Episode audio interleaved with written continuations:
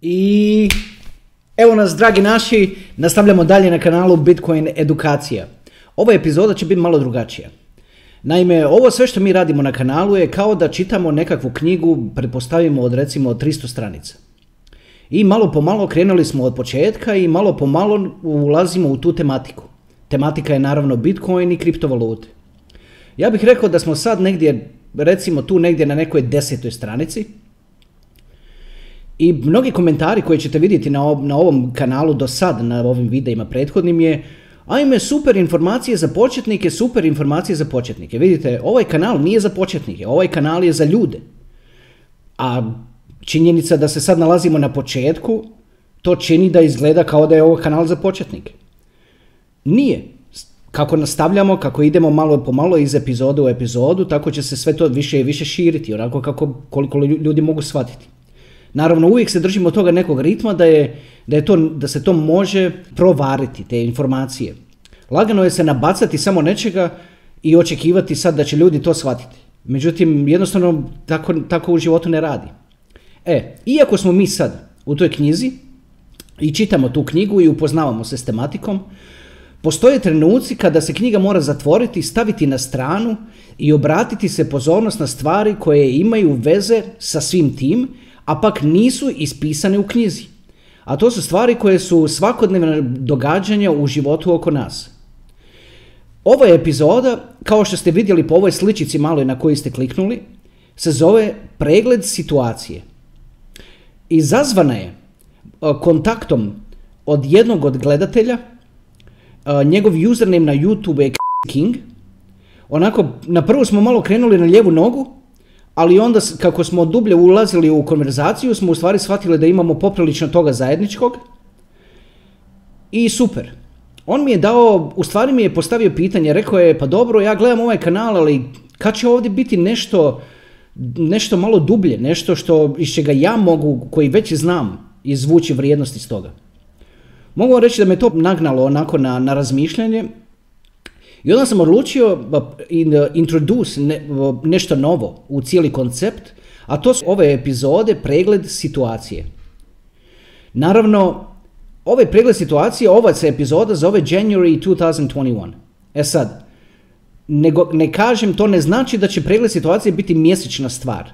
Nekad se dogode mjeseci ili mjesec da, da se jednostavno nema što reći, onako sve ide svojim tokom, a nekad se kao sad se toliko toga nakupi da se doista treba malo stati, stati na loptu, pogledati i objasniti što se trenutno događa.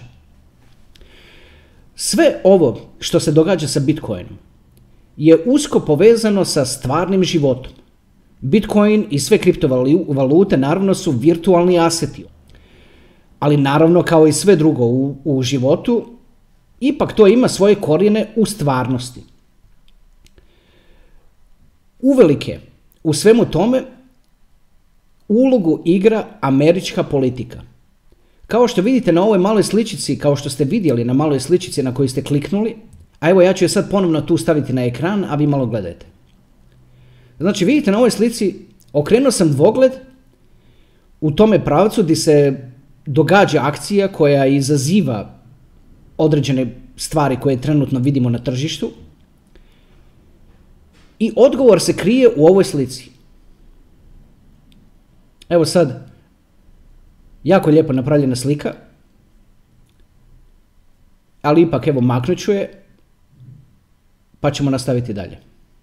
Vidite. Moram paziti kakve riječi izgovaram, ovo već snimam po treći put. Omakne mi se, pa kažem neko ime, a znam taj algoritam sve živo čita, tako da moram paziti kako vam prezentira stvari, tako da dobro, dobro se fokusirate, molim vas. Znači, u Americi je bila ova bivša vlada, koja sad više, sad su izgubili izbore i sad više nisu na vlasti. Ta bivša vlada je imala potpuno kontrolu nad Bitcoinom. Vrlo je bitno kako ljudi, kako mase se osjećaju u vezi nečega. Ovim svijetom se upravlja kroz percepciju. I onaj tko upravlja njime, to čini putem medije sa utjecajem na, na samu podsvijest slušatelja ili gledatelja. I to tako funkcionira već od kako, je, od kako mediji postoje. Ili čak i od, od, od natrag dok, samo dok je postojala pisana riječ. Iako se tu nešto uvijek na površini čovjek ono misli ma dobro, ja to gledam, ja to sve razumijem i tako dalje, stvari u tome što imaju podsvjesne kuke koje su u svemu tome ugrađene. A te u stvari podsvjesne stvari su to što izaziva akciju i osjećaje u čovjeku, a samim tim i u masama. Vidite, jako ružnu poruku odašilja o stabilnosti jedne valute ili njezine ekonomije ako nekakav virtualni aset košta 40.000 dolara.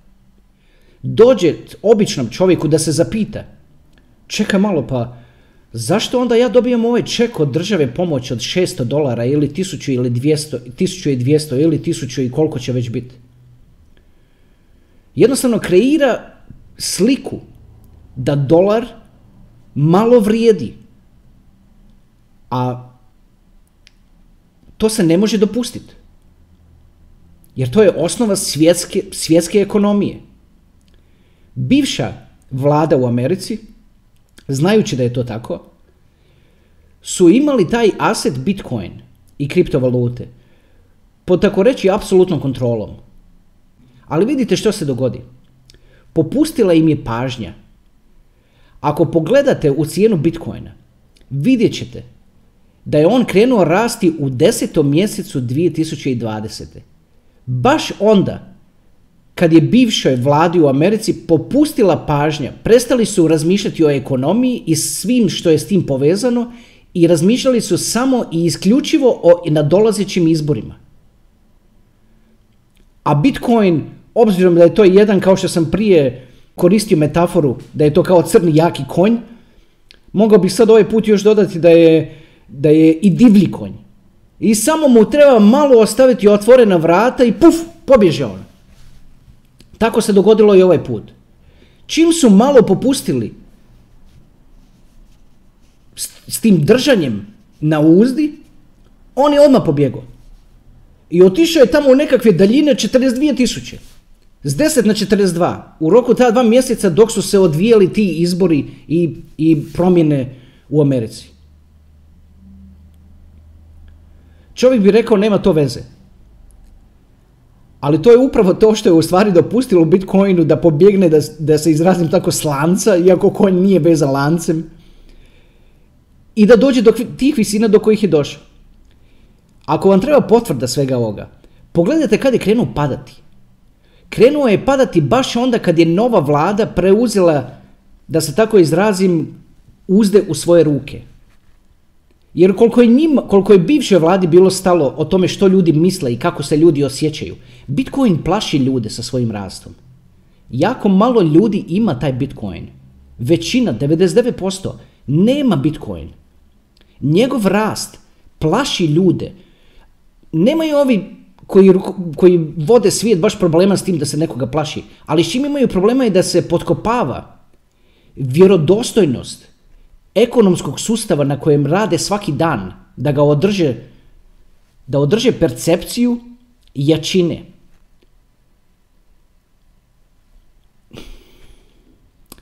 Percepciju jačine je Postoje ti kompjuteri koji su toliko moćni, koji, koji im pomažu da sve izbalansiraju. Ali ništa ne može pobiti činjenicu da je, da je prošle godine u Americi dodano 40% novih dolara u jednoj godini. Razmislite, molim vas o tome. Znači, u 2020. godini je dodano 40%, samo u jednoj godini je dodano 40%. I sve to odlazi da, da bi se, da ne bi otišlo ljudima u ruke. Ako ode ljudima u ruke direktno, masama, to znači automatska inflacija. Zato se uvijek pazi koliko se novaca daje masama, a koliko novaca se daje investicijskim tvrtkama, koje to u stvari drže, tako reći, zaključano u, u tržištima vrijednosnih papira i svega drugog što se trguje. male količine toga novca su iscurile i otišle prema Bitcoinu. Jer ovi nisu obraćali pažnju. I on je došao do 42. Onda je došla nova vlada. I krenuli su ga, vidjeli su da imaju problem. Vidjeli su, slušao sam osobno radio emisiju američku u kojoj ljudi zovu jedan za drugim. Znači slušatelji emisije, jedan za drugim zovu i, i, i ispoljavaju nezadovoljstvo i, i strah od toga Bitcoina. Ljudi imaju strah od promjene. I onda se to reflektira na taj način. Ipak, bez obzira što je to strah od promjene, ili bez obzira kakav je strah, pod, podkopava generalno ekonomski svjetski poredak. Ti ljudi na vrhu imaju vlastite investicije u Bitcoinu. Oni ga neće nikad zabraniti. Njihovi prijatelji, koji su ti ultra milijarderi, pa oni svi imaju Bitcoin holdings. Oni ga neće zabraniti. Ali istovremeno ne žele dopustiti da se uništi cijeli svijet. Jer šta oni imaju od svojih milijardi i od svojih super jahti ako se dogodi nekakav ekonomski kolaps? A to se dogodi na taj način što ljudi izgube vjeru u sami sustav u kojem žive i operiraju. Čovjeku se dođe da se zapita, kao što sam rekao da sam čuo u tome radio show, čovjek zove i kaže pa zašto ja radim za 1800 dolara ako tamo nekakav broj na ekranu košta 40.000 dolara. Taj čovjek je rekao samo što ono što većina misli, ali eto on je uspio proći kroz da baš dođe do, u radijsku emisiju. Svijetom se upravlja kroz percepciju. Ono što ljudi misle da je istina, je istina. Koliko je to istina, je manje bitno. Pogledajte koliko tih primjera imamo kroz povijest. Napoleon je čak rekao da povijest su laži oko kojih se svi slažu. Pa sad treba malo razmisliti tko je to rekao i, i doista da li to stoji. Zašto sve ovo govorim? Kad je nova vlada u Americi, kad su sjeli u svoje fotelje i kad su im podijeljene funkcije, shvatili su da moraju nešto napraviti s Bitcoinom. I odlučili su ga vući prema dolje. To su napravili na način da su ponovno izvukli stare neke argumente koji su već toliko isfucani, ali i dalje rade. Rade zato što veliki investitori znaju kako mase razmišljaju. Jedna dama, da joj ne govorim ime, visoko pozicionirana u američkim financijama, izađe jedan dan i krene pričati protiv Bitcoina u smislu da provlači kao između redova, kao, kao da, si, da se to može čak zabraniti. Ma dajte, ono... Pa da se to moglo zabraniti, zabranilo bi se 2012. Ne bi se sad čekalo do 2021. To u jednu ruku, u drugu ruku, ako to Amerika napravi, da svi drugi to koriste i tu tehnologiju, a da Amerika tu ono, ne koristi, da, da od toga ništa nema. Ba molim vas. Ajde to što ona napravi. Ali za neko divno čudo. Isto tako dama na poziciji, na tako reći najvećoj poziciji u financijama u Europi. Izađe dan, dva posle toga i kaže neke slične stvari koje se potpuno sukobavljavaju s onim što je govorila prije efekt koji se postigo je da je krenulo padati. I da su ljudi koji su ga kupili na tim visinama, na 40 i preko, kad je pao na 37,8, čim su ga malo onako uzdrmali, su krenuli prodavati od straha. I to ga onda svuče na 30. Znači plan njihov da se Bitcoina ponovo dovuče u kontrolu je radio. Ali onda se u Americi prije 3-4 dana dogodi nešto sasvim nevjerojatno. Prekompleksna je priča da bi objašnjavao u detalje. Uglavnom, rezultat su gubici koje su investicijske tvrtke imale zbog određenih dionica prelaze 100 milijardi dolara. I sve se to dogodilo u tjedan dana.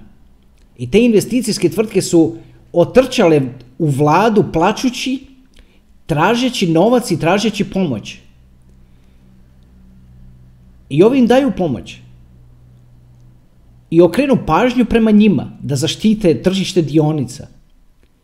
I opet okrenu leđe na Bitcoin. I čim okrenu leđe na Bitcoin, on odmah pobjegne na 38. I evo ga sad, danas je bio na 38. Jer vidite koliko taj Bitcoin želi pobjeći van okvira. I što je najčudnije, ima moć da to napravi.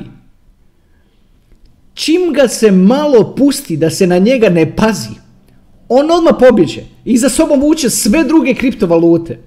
I onda ako gledate vi u svom u Exodusu ili di već gledate, ne možete vjerovati šta se događa. Prvo niste mogli znati uopće zašto je sad ovaj pad. Evo sad znate odgovor za to. A isto tako sad, ovaj rast na 30 i danas što je bilo do 38 se vjerojatno ne bi dogodio da da ti ljudi koji se s tim bave, da nisu bili zbunjeni sa ovim problemom koji, koji im je izletio na tržištu dionica. Ovo malo pojednostavljujem cijelu priču da me je lakše za shvatiti. Zašto priče kompleksno kad može i, i, kad može i jednostavno. A isto se, isto se prenese. E vidite sad. Ovo vjerojatno gledate da biste, da biste čuli moje mišljenje što mislim da će se sad dalje događati. Mm, ima jedan fenomen u investiranju. Taj fenomen je jako, teško ga je objasniti sad kad se nalazimo tek na desetoj stranici knjige, ali ovo ću reći za ove koji znaju.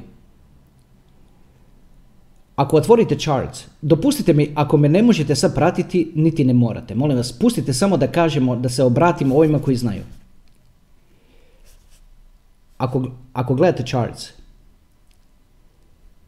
ima samo jedan indikator koji nikad ne laže. A to je reversal on one month charts. Znači one monthly reversals never lie. They determine the course of how things go. Every single time. Što ja mislim da će ovi sad napraviti. Pustit će da se zatvori ovaj candle od January. Di god se zatvorio vjerojatno negdje blizu 35. Ako im pobjegne gore preko 40,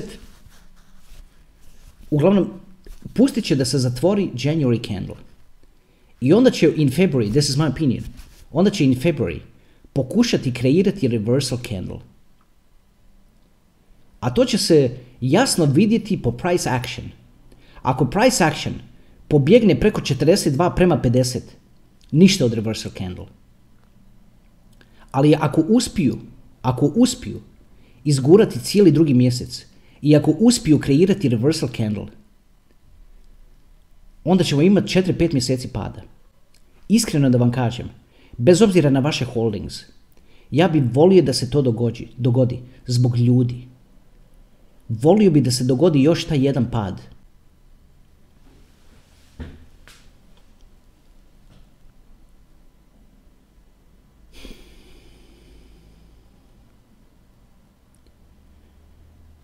Džaba svo znanje. Ako ovo ljude do kući kad je Bitcoin na 300 tisuća.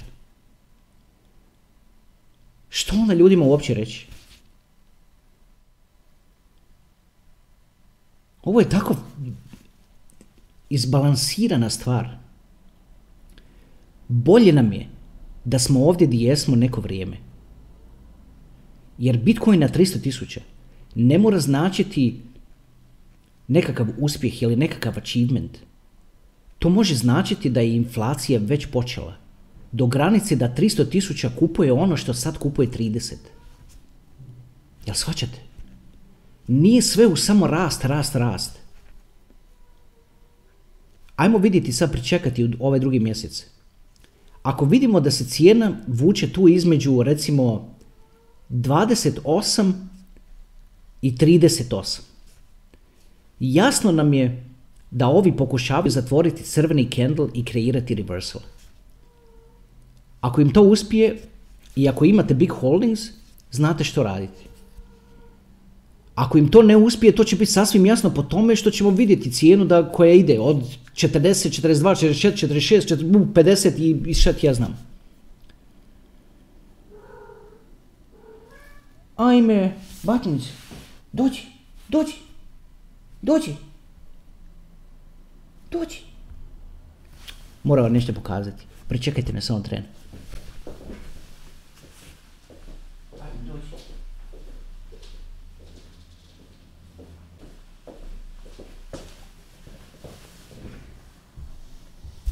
Ajme, pogledajte.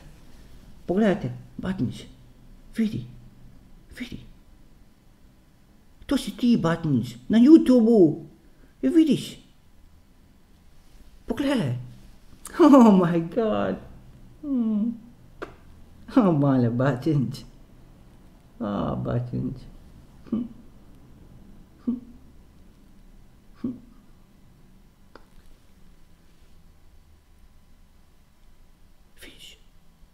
Pričamo nešto važno sad. Znaš, pričamo nešto važno. Čekaj, čekaj, čekaj, čekaj.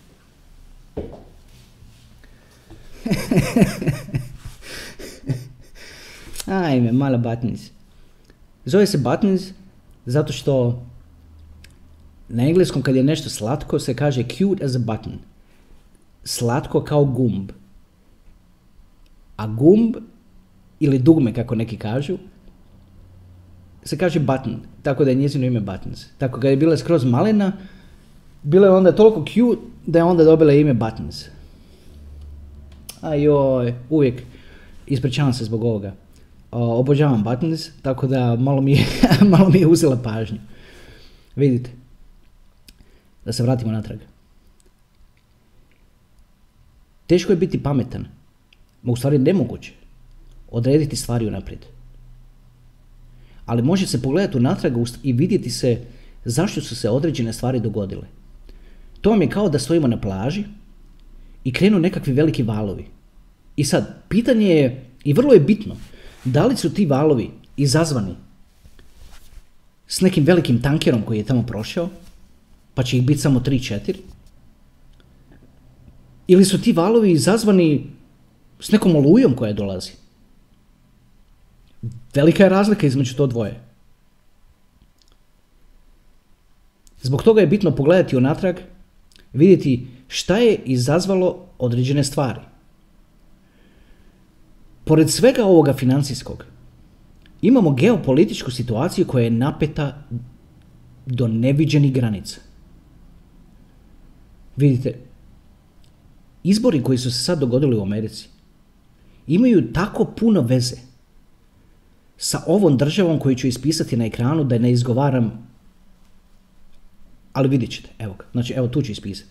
Samo malo, evo ga. S ovom državom. Možda vam sad čitate ovo i vam jasno zašto je to tako. Prečekajte mjesec, dva, pa će vam biti jasno. A isto tako imaju veze i sa ovom državom. Možda vam isto tako kažem, opet sad nije jasno sad trenutno zašto to ima veze, ali ima veze. Pričekajte mjesec, dva, tri pa ćete vidjeti. A isto tako ima veze i s ovom državom. Čudno. Ali njima, a toj državi, ovoj zadnjoj koju sam prikazao, njima bi se najrađe k***i napili ovi iz ove države. Samo što, što do sad za to nisu imali priliku. A sad se čini da ju imaju. Zašto vam sve ovo govorim? Stvari su nevjerojatno kompleksne, svaki dan se mogu izmaknuti kontroli. I da završimo u nekakvim potpuno kao, u nekakvom kaotičnom okruženju gdje se ne zna ko, ko pije ni ko plaća. Mogu ja ovdje sjediti i pričati o Bitcoinu i o tome da li će oni staviti reversal candle sljedeći mjesec. Ali cijela ta priča goes out window ako je, ako se dogodi nešto od, nešto veće. Nešto što će u stvari tim vladama potpuno im staviti ekonomiju na, na, da je ono, da im bude zadnja rupa na sviralu, a kamoli da obraćaju pažnju na Bitcoin. I u tim, u tim trenucima ja doista ne želim da se tako nešto dogodi. Ma da, doista. Ma nikako ne želim da se tako nešto dogodi.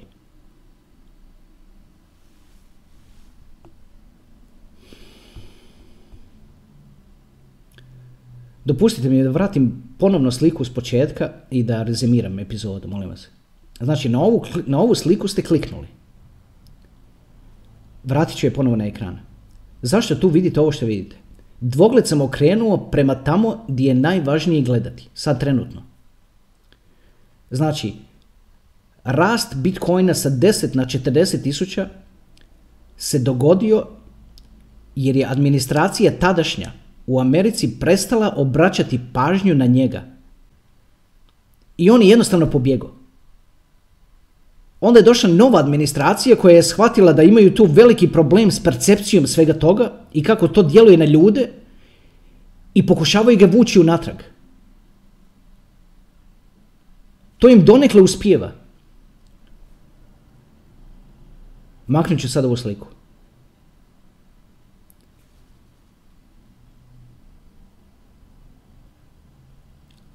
Ajde da rezimiram i to. Ovdje ste zbog Bitcoina i zbog kriptovaluta.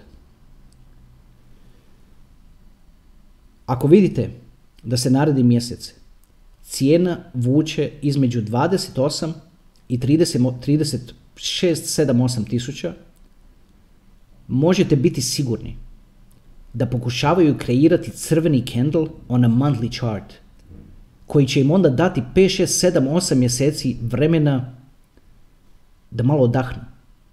Ako ne uspiju kreirati taj candle, onda se može svašta očekivati. Što se tiče samog rasta Bitcoina. Stvar je što sad ima toliko bajera oko, u toj zoni oko 30. Ljudi su ga vidjeli na 42. Institucije su ga vidjele na 42. I kad je na 30, on se čini jeftin. I zato mu ne daju, ne daju mu pasti niče. Ne da mu ne daju, nego jednostavno ga kupuju na tim nivoima i drži ga na tom nivou. Znači to je se do sad, to se zove bottom, dno. Znači to se do sad trenutno pokazuje kao nekakvo dno. Jedino kako se može to dno narušiti je da se odmah pored toga stavi crveni candle on a monthly chart koji će onda signalizirati svima da dolazi nekakav pad koji će trajati 5-7 mjeseci. Oprostite zbog ovih poruka, inače sve pogasim. Kad snimam video sve pogasim. Vidite sad, kako, ovo što sad čujete nije ništa kako iskače po cijeli dan. Ali, e, uf, dobro, ajde da ne gasim. Prije, umjesto da gasim, ja ću ovako napraviti. Ajde da završim video. Mislim da sam dovoljno rekao, nadam se da vam se svidjelo. Vidimo se u sljedećoj epizodi, bit će jako brzo. Hvala vam, vidimo se.